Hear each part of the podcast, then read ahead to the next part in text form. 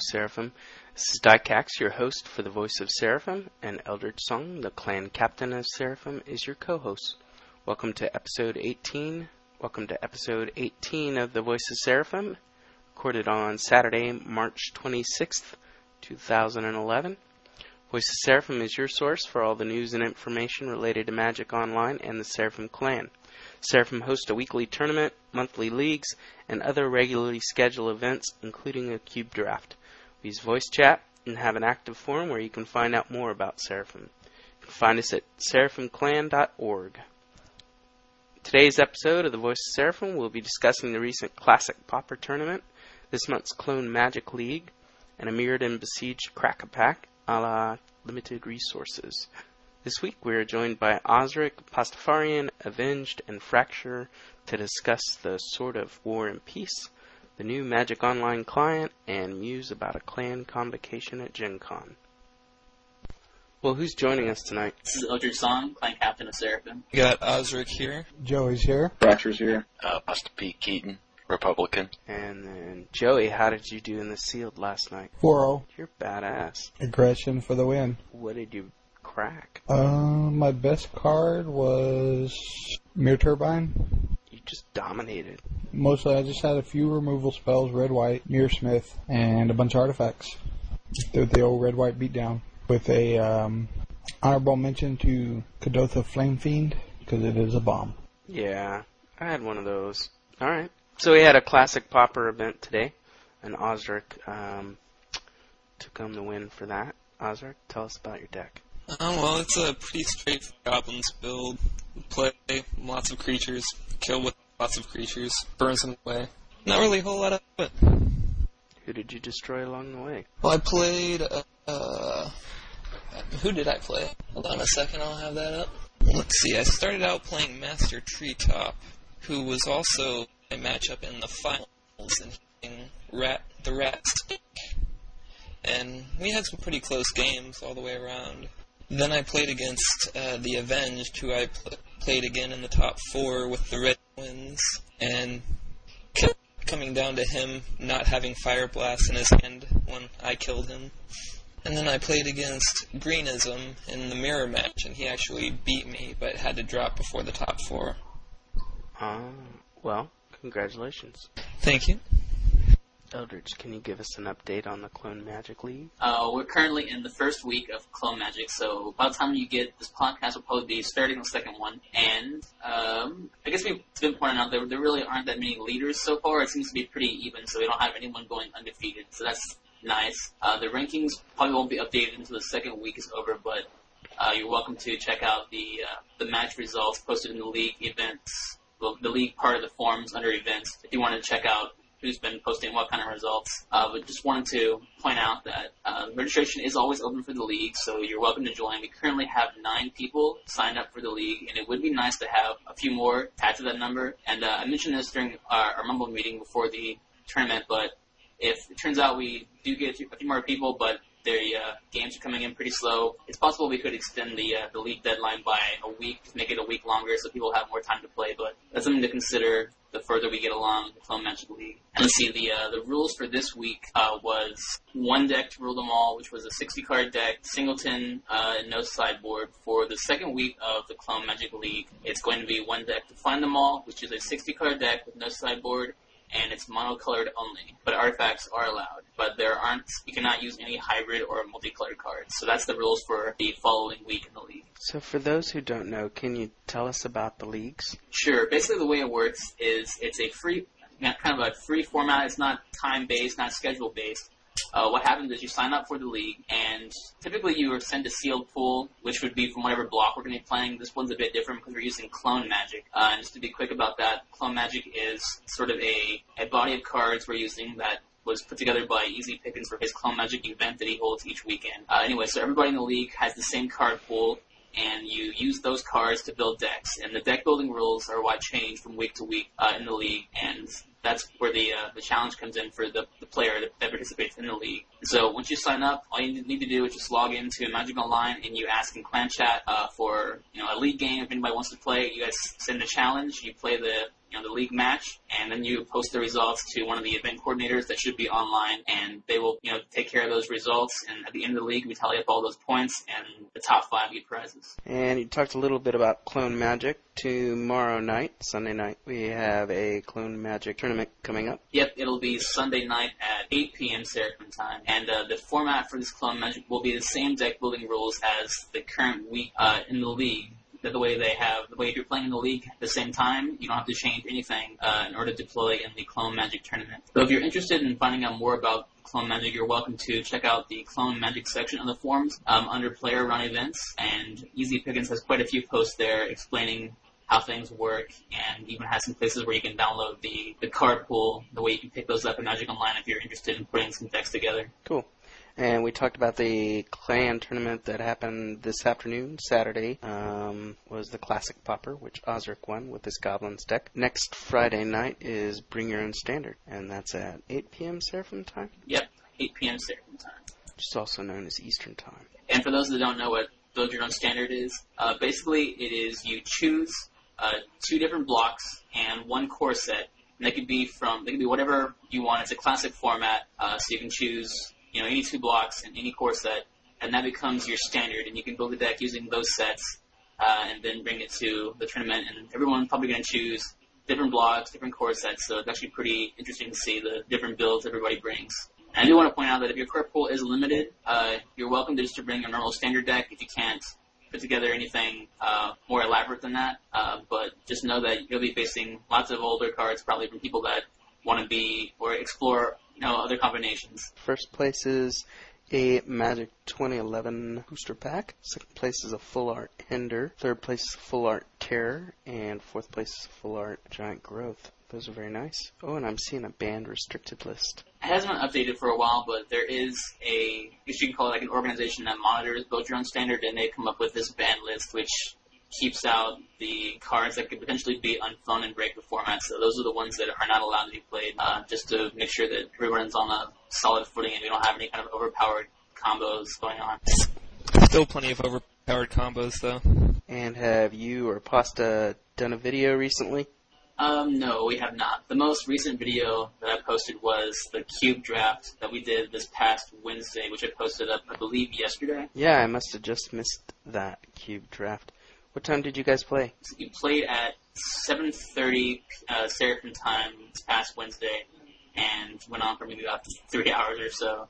And that was a pretty fun experience. We actually had the full eight people for that draft, so it was nice. And how's the cube going? See, the cube currently has 446 cards out of the 450 we need. So actually, we're very, very close to having our base list completed. That's nice. Yep, in terms of ticket value, we need about 30 more tickets, and then that list will be completed. And then from that point on, we'll just either be adding uh, or replacing cards, uh, taking out some of the, you know, I guess the the budget cards, and bringing in the cards we actually wanted to put in originally, and uh, adding non-basic lands and things like that. How did the cube list originally come to be? Like, who made the list? Uh, Play Dogma put the list together. Um, from what I understand, he uh, drew the cards from several different sources online. People that had already been had already made a cube and had you know tested them and put together the, you know like, an, an optimal list. And so he went around and found some of those lists and kind of morphed them together. And the result was our our cube list. Cool. And who won? Uh, Matthews Meg won, actually. Uh, it was him and I in the finals, and um, it was close, I think, but he had a really sweet deck. So, and it was, uh, I think it was black and white, and it was had a lot of dis, a lot of discard in it, and a lot of board sweepers. And Pasta, what have you been up to lately? What are you playing? Uh, Scars drafts. How's that going? What's the trick? Uh, the trick for me seems to be switching over to 8-4. Really? From 4322? Yep. They just seem to be, uh, I was telling Song earlier, 8-4s for me are so much easier. Like the last five, including the one I did tonight, I have gone less than the finals. Wh- why would that be? Well, I think it is, is if, if you're playing a 4-3 or a, a Swiss, you end up with more people who aren't uh, accustomed to the format, so picks aren't quite taken in the order they should probably be. So it kind of screws up signals, it screws up uh, somebody trying to force stuff, because you end up with that random dude in there taking stuff that they really shouldn't be taken when they're taking it for whatever reason. Because oh, I need a whatever for my collection, and the eight four is it, it everything just flows like you would expect it to. It's really easy to read what's gonna spin around, and once you end up in your color, cut off something, you actually reap the rewards of it. Huh. Interesting. I'm that random dude, by the way. Hey, nice to meet you. Good to meet you too. That's interesting though. That's just a theory, but No, it makes sense. so far it seems to be I mean, there's a lot of people that play online, so it does make sense.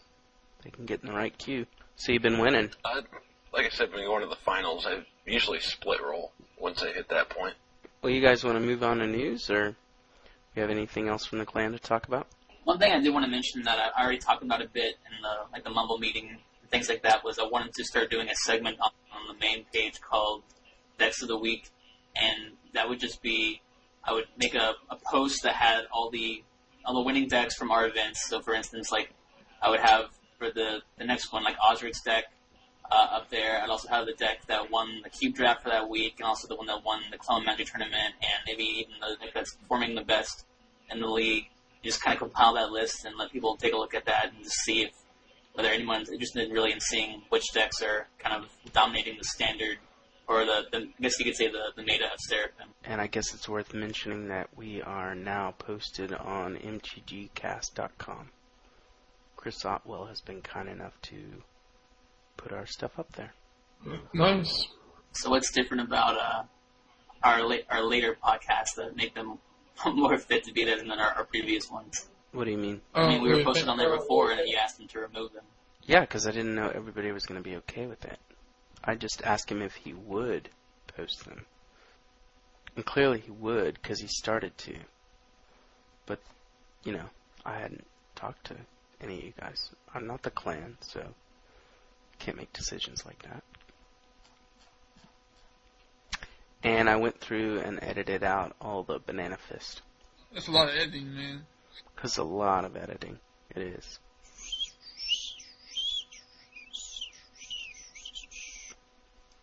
So we're gonna have to tell Fizz not to say it anymore. Guess so. The dream dies. The dream dies. Wait, why is Banana Fist going? Banana Fist? felt like it was important to go back through all the other prior voices of Seraphim and take out, wow, all the Banana Fists. Why? Just felt like that was important to do before they got posted. Have you guys seen the announcement from PAX East from Brian David Marshall? Have not. First, um, first, Nin the Pain Artist is quite endowed. And it's pretty interesting. I, I like the like this, this kind of statistical strategy he has behind him. Very political card. And she has four arms, it appears. But it, did you guys see Karador, the Ghost Chieftain? Yeah, he was one of the first spoiled. Oh, really? Was he? I didn't catch that at all. I'd seen Nin and the Archangel of Strife, but not Karador. All right. Says right under his picture, Karador Ghost Chieftain was already, already known to some, having been revealed on the MTGCommander.net forums. When the new decks were first announced. Ghost of War, that sounds like a card that already exists. I like the new Angel. That is a pretty sweet card, in my opinion. On the one that makes you pe- pick Peace or War. Yep. Yeah, I don't know. I, I think I don't know. I, I kind of would like a more in, more interesting effect depending on who picked what. But I guess plus three attack is pretty awesome. I don't know. I mean, I guess the effect's not necessarily that awesome, but the flavor is flavor is for that card is awesome. It's the kind of effect I expect an Angel to have. It's definitely a cool concept. Like you know, like players having to pick a like a, a, a Spain, but I just think that the reward for doing that's not quite as awesome as it could have been. And it's kind of cool also to see that, like, depending on what you choose, the Angel when it comes into play is either going to be a nine six or a six nine. That's a pretty awesome, pretty big card. Hmm. Seems like it would balance out. I don't think too many people are gonna be picking um picking the one that adds to defense. That random guy would. Yeah, there's actually a player on Magic Online called that his name. Random guy? No, that random guy. I I should still make an account with that. All right. Well, Fracture was kind enough to point out the Magic Online development update. Did you guys check that out? News on the new client. I read that thing, and some of the some of it's a bit beyond my technical experience, but for the most part, I'm pretty sure I understood what he was saying. Solon can't make, make make peace of it. I definitely won't be able to, so I'm not gonna read it. You could look at the pictures. You got pictures? Pictures. It's got pictures. You just made a Vengeance Day. Sounds like it. Yeah, it's got some screenshots of the new uh, client. It's hard to uh, gather very much from it, besides the fact that it looks cool. I guess one thing I like about it is that if you look like on the one the, the Jace Beleren style one, the the blue background, the actual not the um, the the login screen, but the actual like battle, the duel scene, is where you have um, like on the right hand, we have those tabs that have like exile, revealed, and then shield, different tabs. Like I always hate when like your cards get exiled and then it pops up the big window in your screen. You have to like minimize it, and all those tabs are just like hanging there on the bottom of your screen. It's kind of cool now that all those things are just going to be kind of shoved over to the side, and then you can expand the tab and look at your cards, and then get rid of them if you're not interested in seeing them. Oh, that is cool. Yeah, it's hard to tell how all the space is being used, um, but that's interesting. Yeah, you can see those tabs. That would be cool. That is nice. I wonder how it'll play out with Commander, because that's particularly annoying in Commander. Yeah, exactly. I'm not sure what they're going to do there. That's why they're still, I guess, they're still testing the multiplayer section. But I mean, overall, I think the client, the, the new client, not quite the radical change. Maybe some people were expecting, considering the amount of time it's been ta- it's taken to get to this point. But overall, I, I think it definitely looks like it's going to be an improvement over the previous client, and that's, I mean, I guess when it's been this long, you'll take whatever you can get, I guess. Um, what, what's the what's the what's the estimated time of arrival on this thing? Um, they're supposed to they're supposed to be doing a beta test for this client in the second quarter of this year. So I imagine we might actually see a new client this year. That's the hope. He certainly uh, gives that impression, doesn't he? Be very nice. Yeah, it was. It was saying around the end of the second quarter. Is it going to be a closed beta, or how do, how would one get into it? It looks like there's an open, a closed beta, and then an open beta. Let me see here. There will be a series of betas beginning in the back half of Q2, quarter two, that begin closed and end in an open beta of the full client.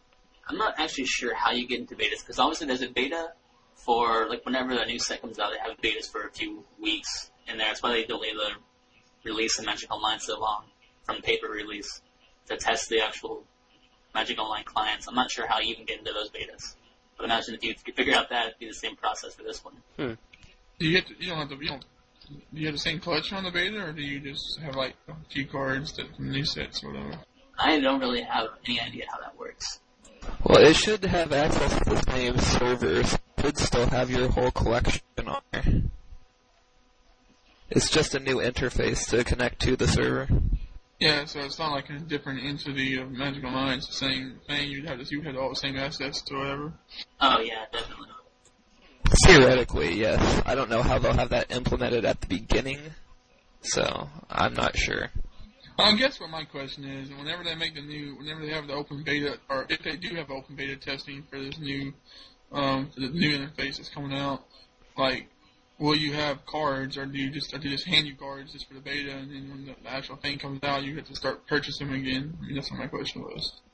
By the time it gets to the open beta, it, you should definitely have access to your cards. At the beginning of the closed beta, you might or might not have access to them depending on how they decide to do it. That makes sense. Yeah, with like a closed beta, you might just be wanting to test a smaller group of cards, not introduce too many variables. Yeah. Well, anything's better than what we got now. Wouldn't want to complicate the Magic Online system with banning. I guess I'm just one of the few people that doesn't even really mind this client that much.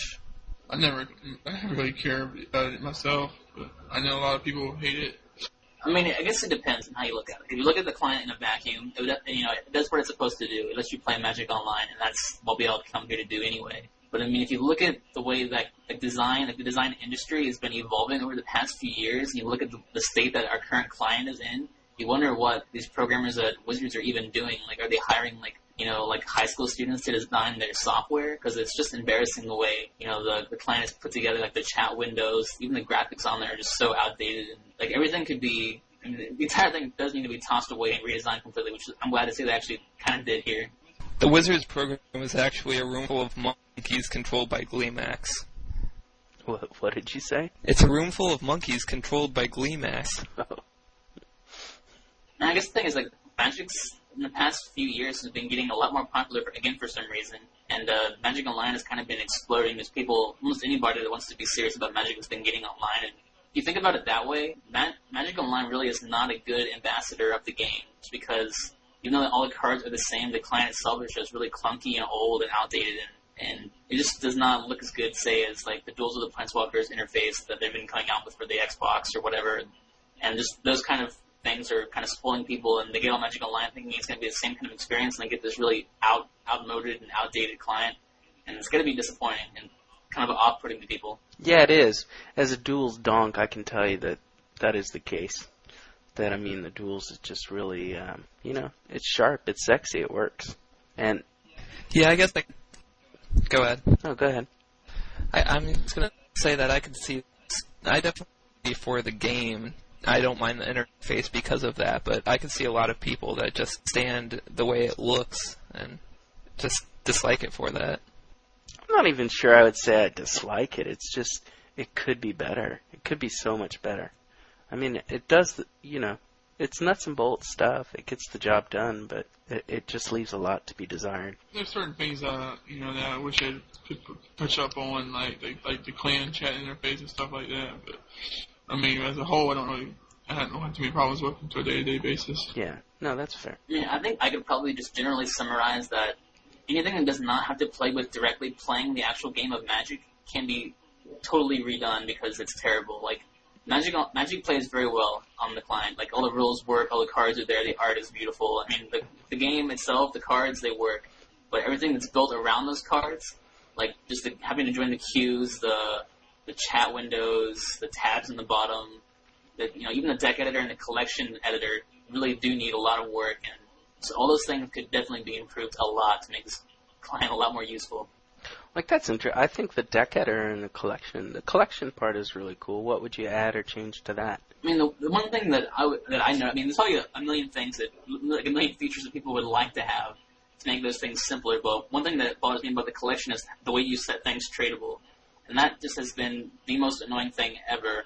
Um, like you can't really, like one thing I would like to be able to do is be able to make like a deck tradable without having to do like jump through a, a million hoops here, having to make my entire collection tradable. Like sort of the way the deck editor works, we can load a wish list. I want to be able to load a deck into my collection and have all those cards pop up, and then I can make them all tradable instead of having to either go through them one by one, making all those cards tradable, or to make my entire collection tradable and hope the person that I'm trading to has that list available so they can load it up into a trade. Yeah, that's a cool And idea. that makes stuff like Cuban. I mean, stuff like Cuban a lot easier, wouldn't it? Yeah, I mean, just in general, like the, the things you take for granted in paper, just being able to organize your cards. I mean, I love the fact that all the cards are kind of laid out for me. I don't have to worry about them getting crushed or creased, or I can just search for them and they pop up. But there are a lot of things in there that could be made a lot more simple, and there are some features in there I definitely like to see. And also, one thing I noticed, like in the deck editor, you can't sort things by rarity or anything like that. It's just it's just weird the way they have the options laid out. Yeah, like I wish you could just search multicolor.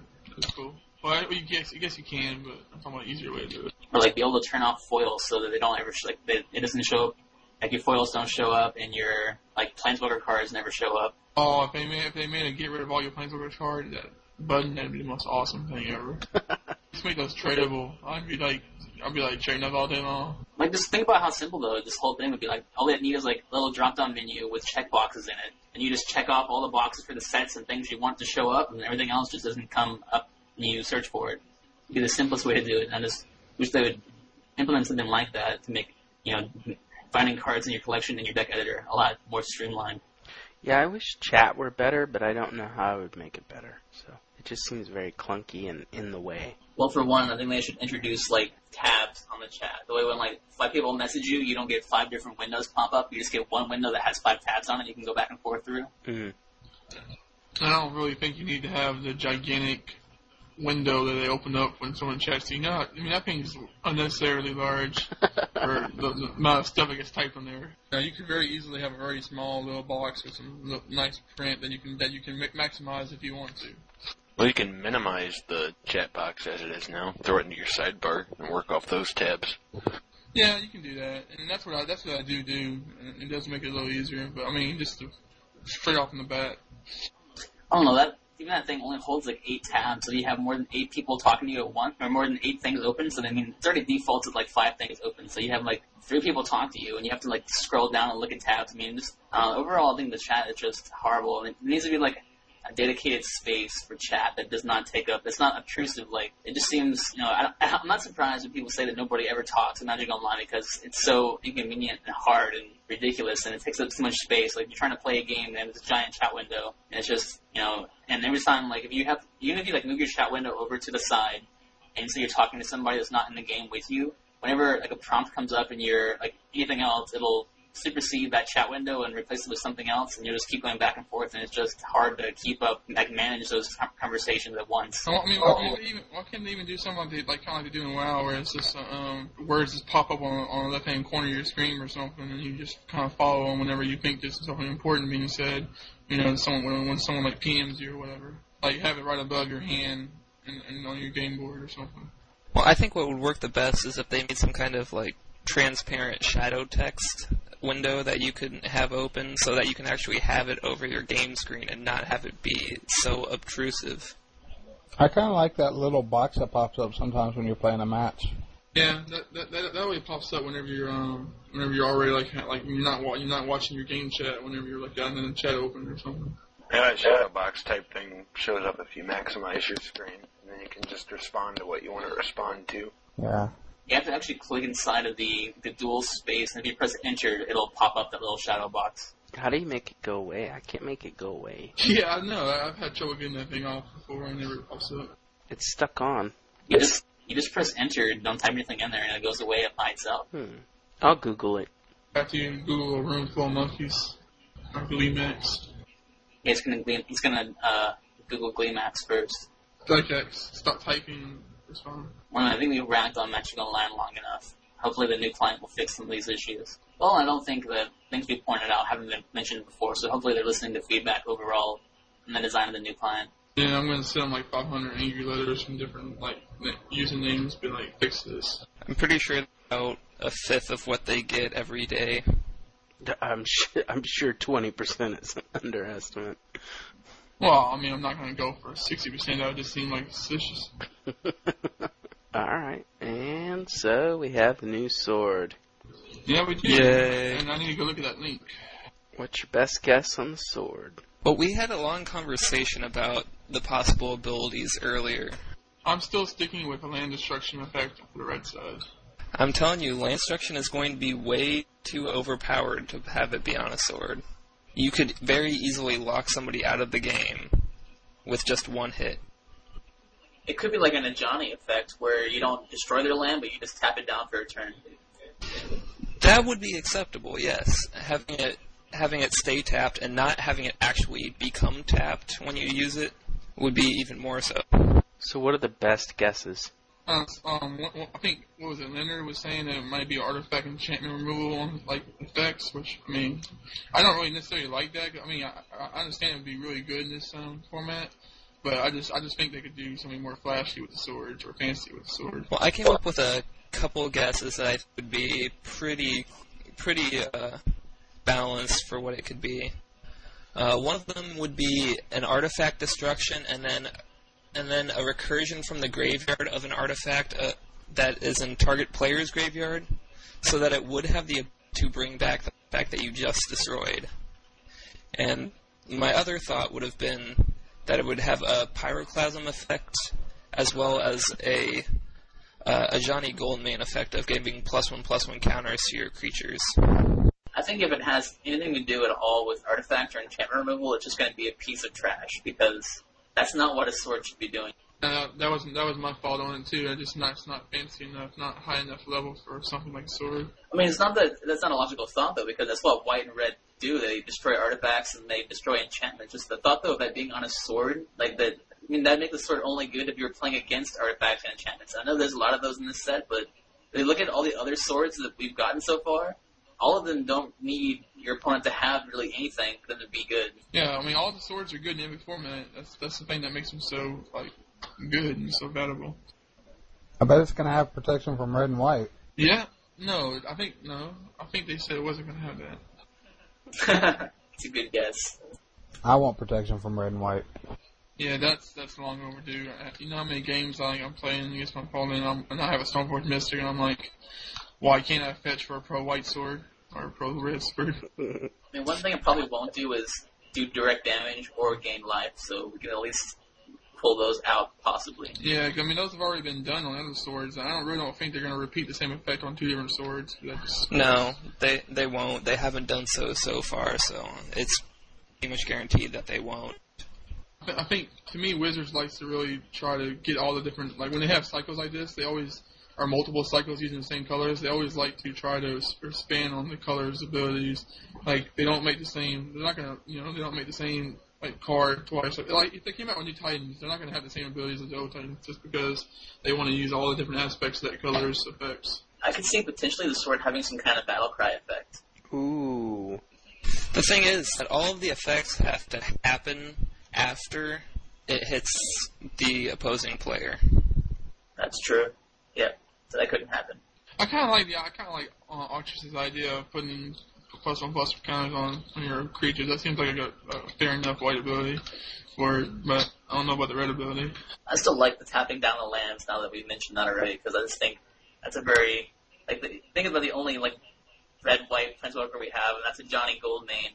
And we're trying to think of abilities that might show up on a sword. Might be good to look at his abilities. You know, that ability he has just land destruction ability. Yeah, but land destruction is very overpowered. It always has been, and to put it on a recurring effect like that is just way too insane. But yeah, like I said, it wouldn't actually tap down the permanent either. It would most likely just keep it from untapping. So you would have to hit something that already is tapped. So now, why couldn't it have a battle cry? You Well, to hit the, you because to hit the the other swords effects they occur after you deal damage to your to the opposing player. Oh, is that like just a general rule of thumb for the swords? If you look the at other the swords swords, they're threaded. always they always got to deal damage. Because I mean, uh, if you could like if you could use if you could like mill your top ten cards like opponents, they can put a two two token without having to deal damage, then that sword would be pretty amazing. You just swing with it every turn and put it on something, no matter if they block or not. What if it creates a silence effect for the rest of the turn? I mean, on the next turn. Yeah, somebody was No. saying it was, somebody was saying it was gonna like the, might, the effect might be um you can't have a you can't declare your battle phase next turn, which is OP. which was already uh, ruled out because I think it was Aaron Forsythe said on Twitter that they tested that ability and it didn't make it onto the sword Which ability? Silence or skip combat phase? to skip the combat phase. It could be like it could give you a double combat phase. Like if you deal damage, it'll give you a chance to attack again twice. Ooh, that seems kind of powerful too.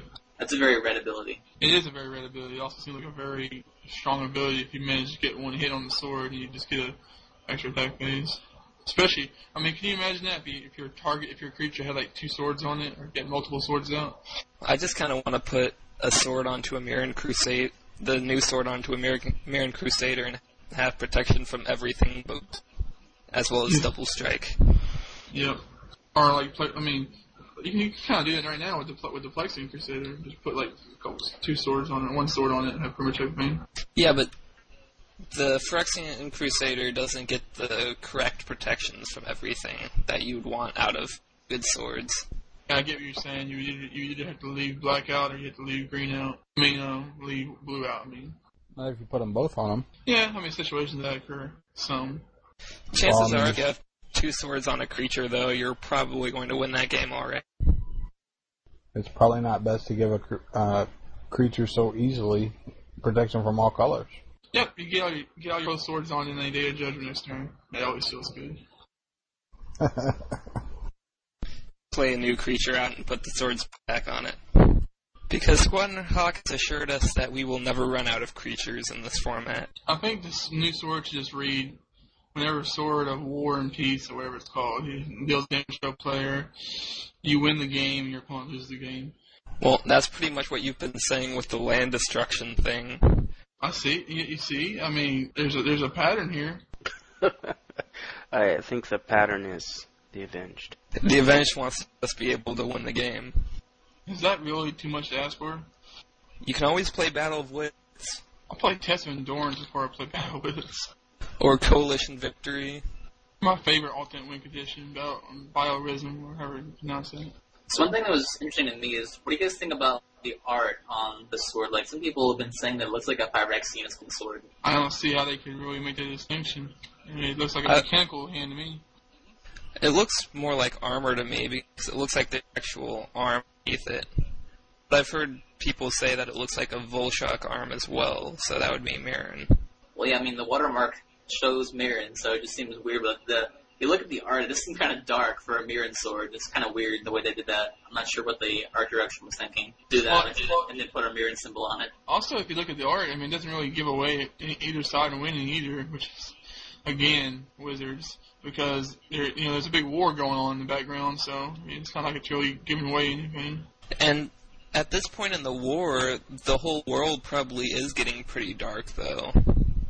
The Phyrexians have made a major push over the balance of the world, so They're gonna win. Go Phyrexia. I do really admire the two moons, like sitting side by side in between that rock. It's kind of cool. I have always been a big fan of Phyrexia. Just pretty much because Moth has given me so much in this game. They're bad guys, so, well, no, not necessarily bad guys, but they're still kind of cool. Mirran, Schmirren.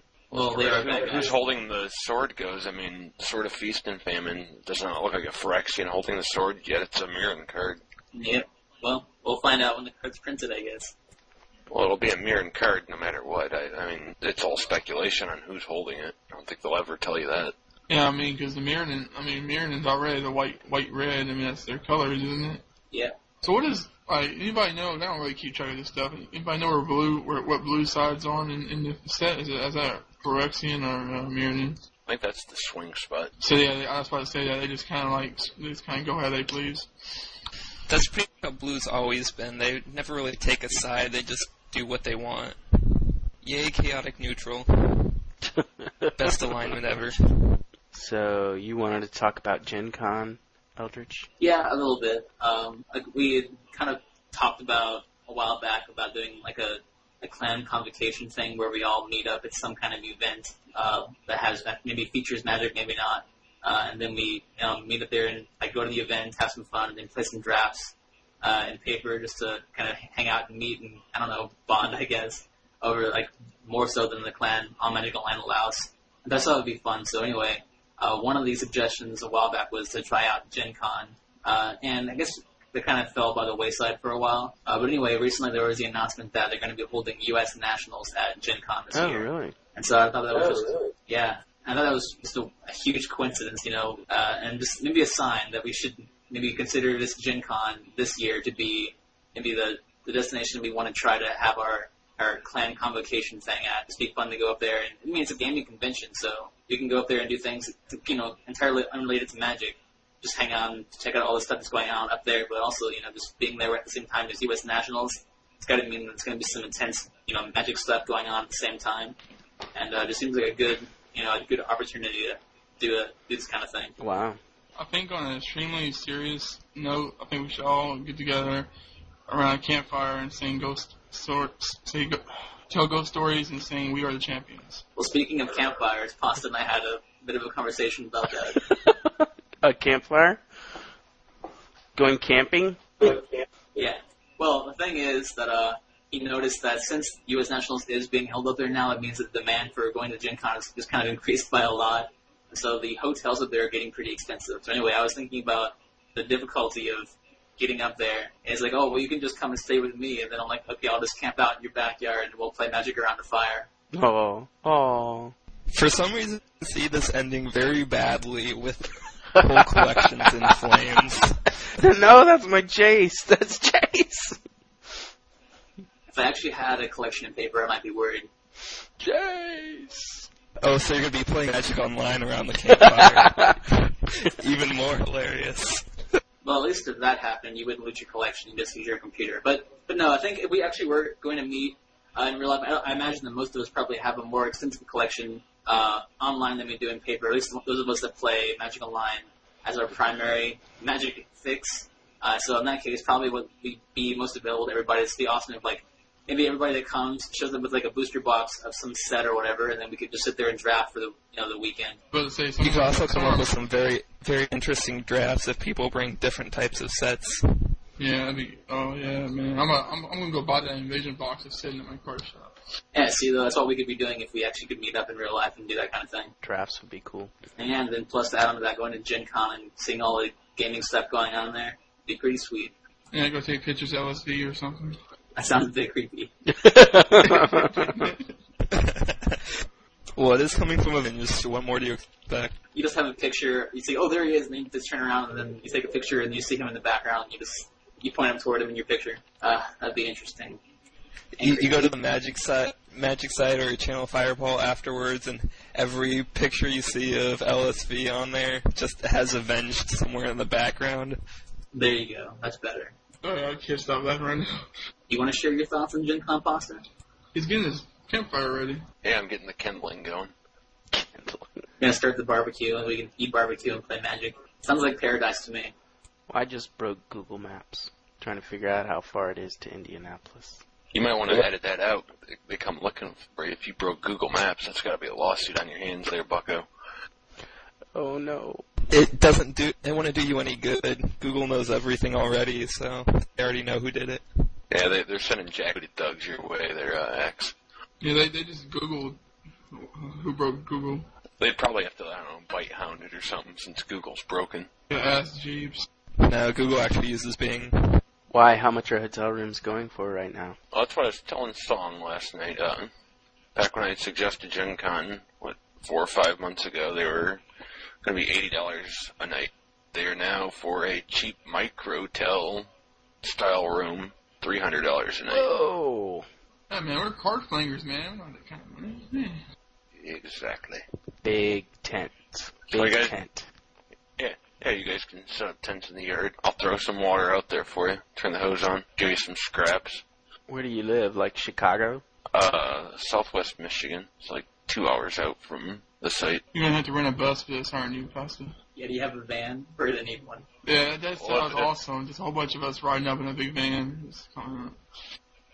I kind of like the idea, Scott. If you show up, all of us uh, rolling up there uh, in Scott-powered rickshaws. Scott powered rickshaws. Just as long as it, I'm not the one powering it. No, it's Scott-powered, as in the Avenged. Yeah, I know. Uh, uh, okay with this idea as long as it's not me. Dude, that that'd have to be a pretty large rickshaw. We can make it happen as long as you can power it, buddy. And I figure you can. I mean, you're Southern fed. Yeah, man. Just had me like five pounds of craw- crawdads this morning. I'm good to go. Yep, we'll just string string like a bunch of those up in a net and uh, hold them over a fishing line just in front of your face, and onward we will go. Who who would that not propel? Yeah, I'm down here on the coast. I can definitely bring up the the food for powering him. All right, Asterix got the uh, crawdads, Dykex. You get the fishing rod. Okay. Song, you get the rickshaw. We'll have Fist bring the whiskey. What is per- Well, the thing is for the thing is for Fist, if he's using Google Maps, he has to kayak over to New York or so. when is Gen Con? Gen Con is August 4th through the 7th. You hear that, Scott? You're gonna. It'll be hot. You'll have to probably wear a tank top, otherwise you'll uh, sweat to death. I think he's used to it being hotter. Yeah, but not like pulling a rickshaw seven True, strong. true, true. True. I hadn't taken that into account. Wow, there's like a whole housing bureau. Bureau of housing. It is cool Nationals is there though. It's cool, and, and it's also unfortunate that that jacked the prices so high because it's like the destination this year now. Oh, because of that? You think a Right. I mean, it, yeah, it was going to be a big gaming convention, but now it's also like one of the biggest uh, Magic events in the U.S. this year. uh I mean you win that, it gets you qualified for Worlds. and I assume the uh, Nationals is the whole four days, right? It's gotta be going on the whole time, doesn't it? I believe so. At least three of the four days. Because I think they they do what?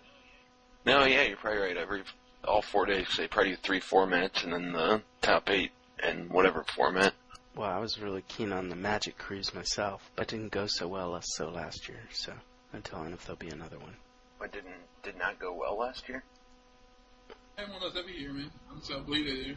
I mean, there's an app for Gen Con. A whole app. crazy. Well, that's a keen idea. See, my browser now says trying to reach google.com. I broke it. This is horrible. They're probably knocking on my door right now. So, is there anything else that we want to cover? Any news that's gotten overlooked? Anything from the clan? No, not that I know of. Not really in news, but I thought that mini master format looked pretty sweet. Be kind of cool if they brought that online. What are you talking about? Mini masters are pretty fun. Well, the way a mini the way a mini master works is it is you get eight people, each start off with a pack, and you take two of each of land and insert it into the pack, and then you basically just play a game of Magic with that. Whenever you run out of your library, you shuffle up your graveyard and put that back on there so you don't deck yourself. And yeah, after you beat somebody, you get the their pack and you add it to your own and then you play with another person, and you keep going until one one person has all eight packs. It'd be kind of depressing, I think, to try that format. It's not the, quite the way I had uh, read it. I'd read it where you get your your pack, you throw in the 15 other lands to get you to your 30 card deck. It's single elimination, uh, single game. Winner of each one gets an additional pack, not their opponent's pack, thrown into the mix. Yeah, what, what he's what he's describing sounds like Pack Wars. Yeah, because having to give your pack to your opponent would be kind of terrible. And I- I've actually played that in paper before. Like you know, you, you, it's really just a casual thing. Two people doing them on themselves. Where you just you buy it, you both buy a pack of Magic. You open the pack up. You if there's a foil rare, you take it out and replace it with something else. That way, another rare, the same rare. You put um you put two lands of every basic co- every color in the deck. You shuffle up and play it, and just have it all just have an unlimited battle with your one booster pack. Yeah, it's it's pretty much just a casual thing, and like I used to play that all the time in paper with a bunch of my friends. Whenever we win events, we just kind of do that. I had a buddy that used to love to play that format just because he was like the number one limited player in uh in our town, so he would pretty much always win the head versus pack. Yeah, the format I'm talking about is actually linked to on uh, the show notes. It is in your packs link there, DeckX. It's in my what? PAX, Penny Arcade Expo East, the thing you link to the commander cards. Do do do. Do you see? I see it. Each player gets one booster pack and as many lands as they need to build a 30 card deck. The winner round, they get another pack. And they get to build a 40 card deck. Another win equals another booster pack. Oh, that does sound cool. Oh, hey, who's who's been around long enough? Has there ever been m- m- leagues online? I noticed. Yeah. Yes. Pass. In version 1 and version 2. We are currently in version 3. Thank you. I've actually played leagues in paper before. They had well, they're called arenas in paper. Those ones I played, and that was way back in the day. I played Magic Online while they had leagues and then never actually played a league while they were there. Hmm. And why did they go by the wayside? I mean, there are a few different explanations. Uh, Pasta, do you want to go ahead and say something first, though? Say first, pasta. Pasta. I was just going to say because I don't think the the current build of the client is made to support them. Is what I've always uh, heard. Is the explanation if that's Hmm. true or not? I can't to tell say. you. Yeah. Yeah, that's that's one of the explanations that I've heard. The other one, I don't know. It's more. Some people are. It sounds more like a conspiracy theory, but it's not. Like they were saying that the reason that leagues got shunted off is because they didn't want to concentrate on it that much because it was probably one of the cheapest ways to play Magic Online, and Wizards wasn't making that much money off of it, so they replaced the leagues. Basically, I mean, uh, they basically replaced the leagues with booster drafting, which makes them a lot more money. But uh, I, I, heard somewhere that they were supposed to be bringing those back in the next version of MTGO. Is that true or not? Or any speculation? Yeah, I mean, it looks well. That's what's in the the online update report or whatever is some some allusion to leaks coming back, but a lot of work having to go into it to make that happen. So I was curious if something nefarious happened or what Pasta's saying kind of makes sense. Yeah, I basically went in and like you know rigged up a bunch of them and like totally broke the format. So they they don't allow it anymore. I don't know, it's kind of silly that they had leagues in version 1, and that somehow going to version 2, it was too complicated for them to make. They made it once, I don't see why they couldn't have made it twice. Mm. It almost seems to me like there was more of like a marketing reason to take away leagues rather than a programmatic reason, because really that couldn't be that hard to program. But then again, we're talking about wizards here. So it's probably a combination of, of the two, the conspiracy and the the program aspect. it was probably not not financially uh, profitable for them to continue to doing to do it, so they just left it out of uh, version three. Well, it's quite possible what happened was when they were adding new designs to whatever they're updating in the client, that it broke League, and like he said, it's just not financially sound for them to spend so much time fixing it when it, it's something that people didn't care that much for while it was around, so they just left it out. People did care big time for it, though. I mean, it was huge. Just the whole like something that speaks to the conspiracy side is that they got rid of uh, of the tournament packs. That's what leagues were built around. Yeah, I mean that does make sense, but I mean it is probably one of the cheapest formats to play. But Yeah, one thing again, about that Blizzard- is like it let people play infinitely. Like, so you could just like the reason that's why why it is cheap because in order to get like even ha- like an hour's enjoyment out of Magic now, you have to pay fifteen dollars per hit in order to do a draft. Whereas leagues, you could play the, the same pool for like an entire month. Yeah, but they gave you guys those planes, planeswalker cards. Yeah, yeah. I thank thank the Lord every day I don't have those in my collection how do you not have those in your collection? because they weren't doing that when I Oh joined. my God. Yeah, those piss me off so much every time I start going through my collection. I tried to sell mine to a new player, but then realized you couldn't trade them. You are so despicable. I was gonna say, what a jerk, Dykex. I just want to be able to delete them off of my account. Yeah, I want to do that with those war marks. You should be able to do that with cards. I mean, in paper, if you don't like a card, you can just tear it up. And I've done it before, just to spite people. You know, you should be able to do that. Use it as kindling for a Pasta's bonfire. Exactly. Dude, everybody that goes to Pasta Bonfire is required to throw a card, to required to throw a planeswalker. No, it's required to throw a Nissa Revane into the fire. Specifically, no. Well, you could have chosen a more expensive planeswalker, so I guess I'm okay with that. It wasn't the, the fact that it's expensive, it was the fact that planeswalker I personally don't like. But if we have to throw any planeswalker in there, I'm just gonna throw in Sarkhan Vol. What's wrong with Sarkhan Vol? He's awesome. He's pretty much useless. No, he's not. He's, Sarkhan Vol is not useless. Chandra Ablaze is useless. Okay, yeah, I can agree with you there. And if you think Stark and, Sarkhan Vol is useless, you have never played against Pasta's Bizarre John deck. Yes, I love me some Sarkhan Vol. I'd take him any day over Sarkhan the Mad. yeah, I like him in um, Nyala. It's was pretty good news. Okay, well then let's move on. So, Pasta, do you think it's okay to do Crack a Pack? I should probably skip it. Okay. Why should we skip it? Well, I was expecting some people to jump in. No, let's not skip it, but But it didn't quite work out that way, did it? nope. You just have too much influence, Pasta. We all listen to what you say. Well, we, we're not supposed to. Res- we, we're always supposed to respond whenever it's unexpected. Boop, boop, boo, doo, boo. So what are we gonna do? Um, I don't know. I thought Pasta would say yes, we should do Crack a Pack, but I don't know. It just went awry. Hey, Dykex, Yeah. how's your throat? It's okay. I could use a cough drop. Did you try that gargling No, I haven't, but that might be a good idea. with some salt water? No. Mm-mm. Oh, that's pretty random. Have you ever used a neti pot? I have used a Neti neti pot. pots are awesome. But yeah, probably gargling with some tea and honey. That would be really good. Well, you just mean have some tea and honey. That'd probably help my throat, huh? Yeah, drink some tea and honey, gargle with salt water. But first, let's crack a bag. Okay, here we go.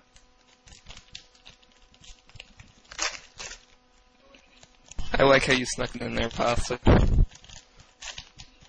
should be the name of our podcast, Tea and Honey. That's a great one. Ooh. Do you have a neti pot, Yeah, Dykex? Okay, I just want to make sure I didn't need to overnight it to you. Oh, that's sweet. So the first comment we have here is Ogre Resister. Wait, wait, wait, wait. Where where the hell was the sound effect of the crack a pack? Come oh, on, guy. Well, you missed it. Here, here. Ah, okay. Now that I've opened the pack, first comment here is Ogre Resister, which is 2 and 2 red. It's a 4-3 Ogre. Just your vanilla red Ogre. He's a good man. Just your card that you probably won't pick unless you was own creatures and mid to late pick. Mmm, vanilla. So far, that that'd be my pick. Okay. I Pasta there. The next common is Rally the Forces, which is 2 and a red. It's an instant. Attacking creatures get plus 1 plus 0. Gain first strike until end of turn. And I've already mentioned in the last podcast that I like this card. It's a nice combat trick, especially for the first strike, but it's a it's a low it's a late pick. Yep, good trick. And the next comment is a Frantic Salvage, which is three to white. It's an instant. Put any number of target artifact cards from your graveyard on top of your library. Draw a card. You know, I've never picked up this card in a draft or used it, so I wouldn't really know how effective it is. I was gonna say, uh, want one or not, you're most likely gonna get one. The fact that you probably haven't picked one up though, Avenge, is an indication of how bad It probably is. means something, yeah. Just out of curiosity, if you curiosity, if you pull more than one target artifact card from your graveyard, do they go back on top of your library in random order or in some particular order? I'm pretty sure you get to pick the order, right? I think it's probably the order, and you, you, you select them. The one you pick first will go on the bottom. Okay. The next comment is Tangle Mantis, two and two green. It's a three four with trample. He's a pretty solid guy. I mean, he's pretty cool. You know, he's a, he's a respectable person. He's the green ogre sister. Got trample, so he's more he's more special. How about this one? Razorfield Rhino, which is six colorless. It's a four four with Metalcraft that gets plus two plus two. He's kind, he's pretty good beats. I mean, he doesn't really have any kind of evasion or anything special, but you got Metalcraft, he's a pretty nice big guy. Your opponent's gonna try to either chump block or take every turn. He's a nice dinosaur. If dinosaurs are the ever- kinds of things you're looking for for your deck. Yeah, I would never pick up a, a rhino. There's better things to throw in that sixth spot. Pasta would never pick up a Rhino. Ever. The next, uh, the next uh, common is Phyrexian Rager, which is two and a black. It's a two-two. When Phyrexian Rager enters the battlefield, you draw a card and you lose one life. I like that guy. I think he's even standard worthy in some decks. I mean, just a 2-2 body for free and card is pretty good. And um, especially in limited, it can help you draw into more um, creatures or whatever your um, threats are. Yep. I summed them up pretty good. Alrighty. Next we have Rusted Slasher, which is four colors. It's a 4-1. You can sacrifice an artifact and regenerate Rusted Slasher. I think the only time I play this is if, if I needed a, sa- a sack outlet for my artifacts. Yeah, he's good, but very uh, specialized. Like if I had a couple Inkwell or whatever they're called, or a couple um, Cabal Reborns, well, none of that. If I had a couple like the draw a card when it goes to graveyard artifact, I'd probably run this guy, but I don't know. Ichor Wellsprings. He works well in like Furnace Celebration builds as well. The next common is Banishment Decree, which is 3 and 2 white. It's an instant. Put target artifact, creature, or enchantment on top of its owner library. Its owner's library. It seems awfully expensive. It is, but it's still pretty good. It's not super great, but it is decent if you're in white because it's somewhat removal, and that's hard to come by in white. I mean, it also sets your it also sets your opponent back a turn. Like I mean, it sets up the, you know they don't draw anything new the next turn. So if you're ar- if you're in a winning situation, it helps you even more. But if you're in a losing situation, it just kind of bides time a little bit. And also, it's such a generally bad card that it'll get your opponent off guard.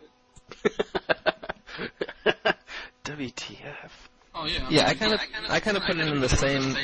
I put it in the same slot as excommunicate because it's practically the same effect, and it was excommunicate was always just way too underpowered to be useful. But you have this one or two games where you, if you had it, it, would, it was actually good.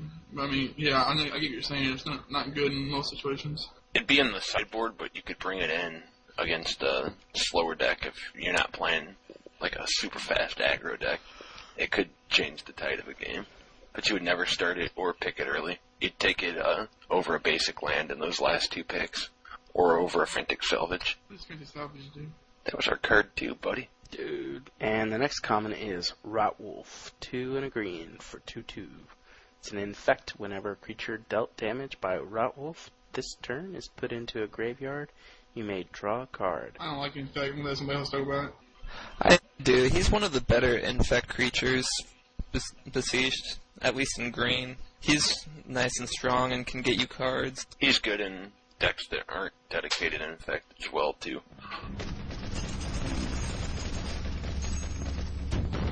But if you're not going, if you're not, if you're not dedicated Infect, you're just kind of doing a half-ass, right? And that's not really very effective. Yeah, he's got a nice bonus of drawing you a card and probably removing a creature off the board if you're doing it right. Yeah, he's he becomes a two-two with defender if you're not playing him in infect, but that's still not necessarily a bad thing. And if you're drawing a card, he's got to necessarily remove a a creature from the board. So it's like a two for one, which is a pretty solid guy. Why does it say this turn? Why doesn't it just say whenever a creature dealt damage by Rotwolf is put into a graveyard? Why does why doesn't it have this turn? Because Rotwolf deals damage in the form of poison counters, so you could hit a 3-3, so making it a 1-1, and that could die three turns down the Brilliant. road. And his effects, Brilliant. Hey, my neti pot is plastic. Do you have a ceramic one? Oh man, I gotta get me one of those. Living large, living large. That's how you know you've made it. Though. Yeah. You got a ceramic neti pot. I'm still trying to figure out what exactly it is. uh, the t- the time. You have uh, the- Google? Oh wait, Google's broken. Never mind. Uh, the time will come I will have ceramic neti pot. The next common is Flayer Husk, which is one colorless. It's a living weapon. Equipped creature gets plus one plus one. And the equip cost is two. Seems pretty reasonable. So it's a one drop. It's a one drop equipment that gives you a plus one plus one in creature. It seems like a decent enough deal. I mean, it's not to win you no game on its own, but I don't know. I mean, if you're low on if you're low on one drops, early drops, pick it up, be pretty good. Yeah, I think you're onto something. Alright, and here's a card whose artwork Eldritch likes, but it's probably all it's got going for it, maybe. Is Silverskin Armor, which is two colors. Equipped creature gets plus one plus one, and is an artifact in addition to its other types. Equip. I have bad. I've had bad luck with this card. I put it on. I'll put it on one of my like toughest creatures to boost it up, and then my opponent just goes and plays like a shatter or some kind of artifact destroy effect, and then I lost a creature. yeah, it's really bad in this limited format because everybody runs so much artifact removal. So you just putting a bullseye on your card. Pretty much. What kind of environment would it be favorable in? That's a good question. I mean, just in general, though, it'd be favorable in an environment where your deck needs to have artifacts and your opponent's not running main deck artifact removal. Brilliant. And in a situation where your creatures are not artifacts already. Say that because if you're running a deck that really needs to have artifacts, and you're probably not running that many, you know, non-artifacts in the first place. I mean, the formats that could potentially use the card, like Legacy, that card's it's far too slow and clunky for that kind of thing to happen. So I don't, I doubt really there's going to be an environment anytime soon that's going to really take, be able to take advantage of Silverskin Armor. It's still got nice artwork. It does. Alright. Let me check something here. Yeah, that was our first uncommon. So our next uncommon is Plaguemaw Beast, which is 3 and 2 red. It's a 4 3. Sacrifice a creature, proliferate. So you can tap him, sacrifice a creature, and proliferate. It's pretty good in effect builds from what I've seen. Yep, good in infect or uh, dinosaurs. If you got tumble magnets or trigons, or anything that needs proliferating. Even Sphere of the Suns to get some more mana. I like about this guy is he lets you get some use out of your creatures if they're about to be destroyed. Like if your opponent's going to kill one of your guys, be like, hey, in response, I'm going to perforate. Or way to sneak in two more damage off a Perilous Myr that's gonna get you the GG. Or just finishing off a creature that has a minus one, minus one counter on it. Yeah, so I think we we've summed up the creatures or cards with many, many uses. Is good stuff. And the next uncommon is Pierce Strider, which is four colors. It's a 3 3. When Pierce Strider enters the battlefield, target opponent loses 3 life. Uh, pretty solid card. Better, the better one out of two Striders, uh, in my opinion. Um, if you got a way, it's even better if you got a way to keep putting them into play. A Hill Giant and a Lightning Bolt combined, they're not bad. It's not a Lightning Bolt. If you happen to pull Lava this, spike. if you happen, if you happen to pull this There guy you go. the and you're full, it's pretty good. And oh, our rare is This better be good because this pack's been pretty weak. well, there's still a German and island, but it's Creeping Corrosion, which is two and two green. Destroy all artifacts. Reset, Whoa, that's my pick. reset. That would be my pick too, with, with the rare and looking to make an infect build. I'd be taking the Rot Wolf. I'd probably be taking the Pierce Strider, honestly. Eldritch, what makes you choose Creeping Corrosion so emphatically? In fact, the the pack really is empty of any other decent cards for the Oh. most part, and that they're just.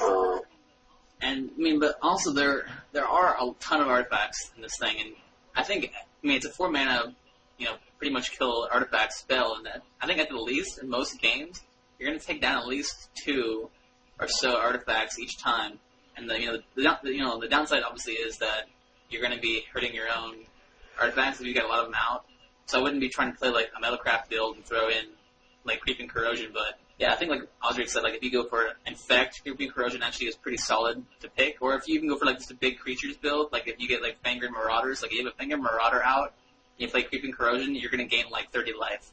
And a note, Fangren Marauders are extremely good in infect builds as well. They give you so much life. And the opponents are going to be losing ar- And like one thing about taking rares, like if you're not sure and you're between a rare and like an uncommon or a common and they're not really that relevant, I'd always take the rares because you're not gonna see the rare again, but you can usually pick up the common or the uncommon somewhere else. Some rares I see over and over again now. Distant memories. Myr Turbine, that seems to table around a lot. That should not table around. That's first pickable. Hard, hardcore. Yeah, Myr Turbine is extremely good. I pick them up when I see them, but I've seen them on table. There's not much I would pass over a Myr Turbine. Or pick over a Myr Turbine, rather. So that's it. That's all we've got. I'm gonna go make some honey and tea. And use your Fill neti that pot. Yeah, boy. I love this guy talking about the sword of war and peace. He said it should be called the sword of uh the sword of milk and ketchup. this is a good combo to me. Have you guys heard of this movie Sucker Punch? Yes, Yeah. Does it look I saw an ad for it the other day. Does it look good? I saw the first. I heard about it the first time today, and everybody was like all excited about it. I'm like, I haven't even heard this movie. That's what I'm saying. It'll have a crappy story and some pretty cool uh, effects. That's Zack Snyder's uh, MO. Hot chicks. That said, though, like it looks like one of those kind of gimmicky movies. Like it could either be like, I mean, I kind of see it as sort of like a movie like 300. The story for that was just so cheesy, but the movie itself was just so amazingly epic and awesome because the, the lines and the, the battle scenes and the action. That's the way that movie kind of seems to me. Like, it could either be a complete and total failure and just have good graphic, good action, or it could be like I don't know, a cult as it like 300 was. Well, what a coincidence because Zack Snyder made Sucker Punch and 300. Yeah, that's what I guess that's what I was going toward. But uh, just because he That's did that, that's the bridge I was I mean, building. yeah, so I can I can see how it could go either way. I mean, I think that 300 might have been just his lucky break, and might have just been, a, you know, I'm not sure whether he can do it again, but if he can, Sucker Punch looks pretty sweet just based on the previews, so we'll see. And somebody was telling me what was um, that one of the reasons why the movie's gonna be awesome is because it was made by the same person who made Watchmen. I'm like, yeah, but Watchmen's an abduction. Yeah, Zack Snyder's made quite a few movies that all please the eyes and sour the brain.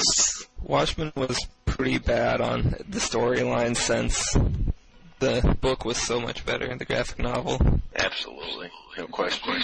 It's like a page by page uh, adaptation now. No, no, no, no. It's pretty close Zack Snyder for being a movie. At least it's not being made by Michael Bay.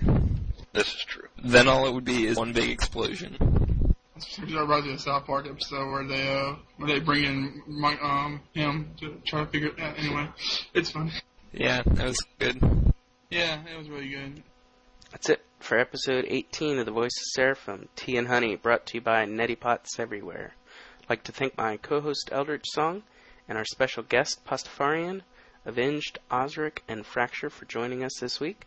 Members of the clan jo- can join us for the next recording of The Voice of Seraphim on Saturday, April 9th at 9 p.m. Seraphim time. Until next week, this is Dycax, and you've been listening to The Voice of Seraphim. Thank you.